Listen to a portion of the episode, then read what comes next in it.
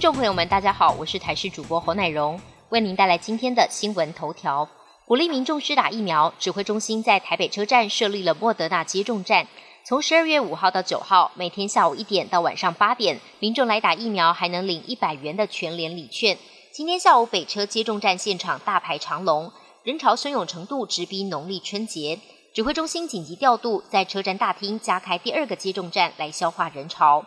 传播力强的 Omicron 变异株会成为主流病毒吗？国内有医师提出，Omicron 可能会跟 Delta 病毒并存，这是否代表将无法脱下口罩了呢？对此，指挥官陈时中表示，多管齐下的防疫工作还是得确实做到，千万不能放松。但民众也很担心，Omicron 病毒开始在美国延烧，指挥中心却没有把美国列为重点高风险国家，会不会产生潜在危机？对此，专家认为应该要做滚动式的调整。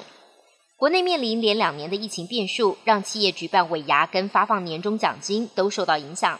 根据人力银行的调查发现，今年企业发放年终奖金平均落在一点一七个月，比去年提升了零点零六个月，大约多出一点八天的薪水，但还是六年来的次低。至于企业举办尾牙的意愿，今年的比例占约百分之六十三点八，虽然高于去年的百分之五十五点九，但也是创下九年来次低。让不少跑尾牙场的表演者几乎是接不到活动。中美关系持续剑拔弩张。美国有线电视新闻网 CNN 报道，美国总统拜登本周将宣布外交抵制2022年北京冬奥，届时将不会有任何美国政府官员出席，借此向中共侵犯人权表达不满，但不会阻止美国运动员参赛。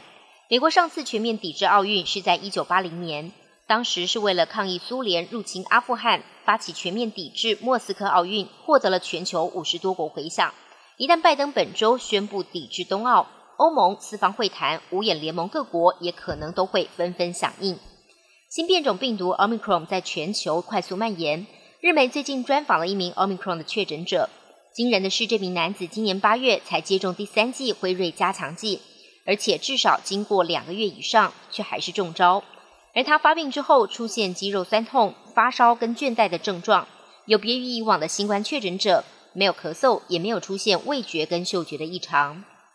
美国有线电视新闻网 CNN 的王牌主播克里斯·古默，疑似替先前陷入性骚扰丑闻的州长哥哥洗白，违反新闻伦理，先是遭到母公司 CNN 无限期的停职，最后宣布开除。不料现在还爆出古默自己也涉嫌性骚扰。有一名在 ABC 电视台跟古默共事过的女性前同事，上周透过律师向 CNN 指控古默对她有过严重的行为失当。本集新闻由台视新闻制作，感谢您的收听。更多内容请锁定台视各界新闻与台视新闻 YouTube 频道。